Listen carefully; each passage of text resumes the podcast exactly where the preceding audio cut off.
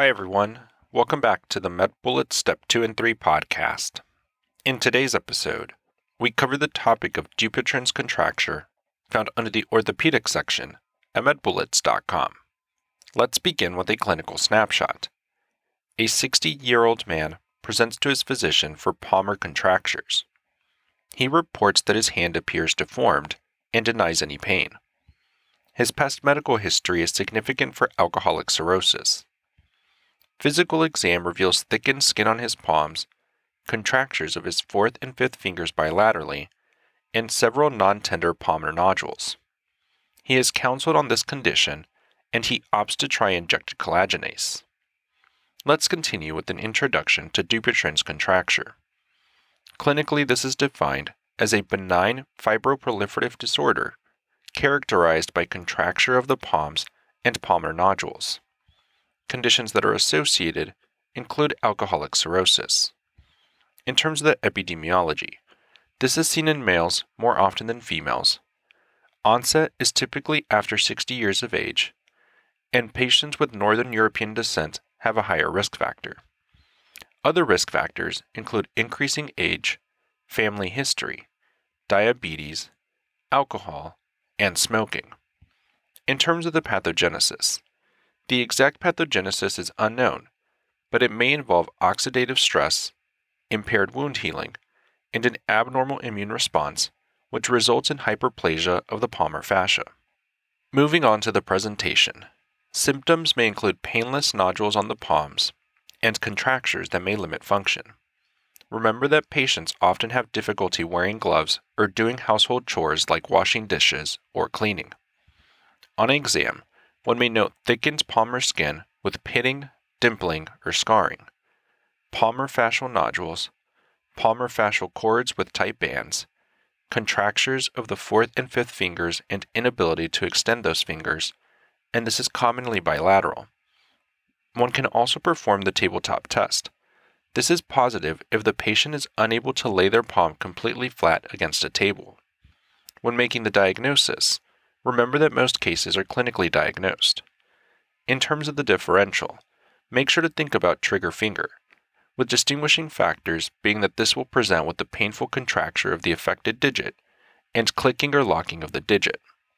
In terms of treatment, remember that first-line therapies include injected collagenase and or steroids, and the patient and physician decide together which first-line therapy is used. Specific medical options include injected collagenase, which is referred to as enzymatic fasciotomy. This is indicated as a first line agent to reduce the contracture and restore function in the hands. Another option is injected steroids. This is also indicated as a first line agent to reduce the contracture and restore function in the hands, although outcomes from this do result in a high recurrence. Operative options include fasciotomy or fasciectomy. This is indicated if the patients are refractory to first line therapies or if the contracture causes impaired function. Complications related to Dupuytren's contracture include limited function of the affected hands. And lastly, with regards to prognosis, remember that this is typically progressive in severity. 10% of cases will spontaneously resolve, and recurrence is high after treatment.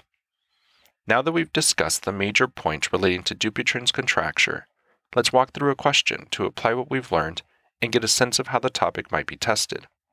For this question, consider the following clinical scenario. All of the following have been implicated in the pathogenesis of Dupuytren's contracture, except which one? And the answer choices are Choice 1, fibroblast growth factor. Choice 2, transforming growth factor beta. Choice 3, myofibroblast. Choice 4, platelet derived growth factor. Or choice 5, CBFA1.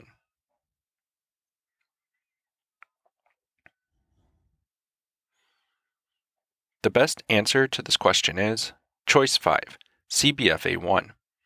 Of the choices listed, only CBFA1 has no known role in the pathogenesis of Dupuytren's contracture. Core binding factor alpha 1, or CBFA1, is an essential transcription factor for osteoblastic differentiation and osteogenesis. Dupuytren's contracture, a disease of the palmar fascia, results in the thickening and shortening of fibrous bands in the hands and fingers. The offending cells are thought to be myofibroblasts and fibroblasts. Growth factors such as basic fibroblast growth factor, platelet derived growth factor, and transforming growth factor beta may signal the overproduction of the myofibroblasts and or myofibroblastic activity of the fibroblasts. In addition, high levels of TGF beta may hinder apoptosis of the active myofibroblasts, unlike normal tissue healing. Let's also discuss why the other choices are incorrect. Choices 1 through 4. All of these choices are involved in the pathogenesis of Dupuytren's contracture.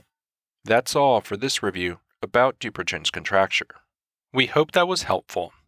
This is the MedBullets Step 2 and 3 podcast, a daily audio review session from MedBullets, the free learning and collaboration community for medical student education.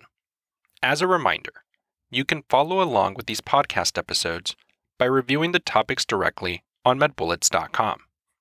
You can listen to these episodes on the MedBullets website or phone app while reading through the topic.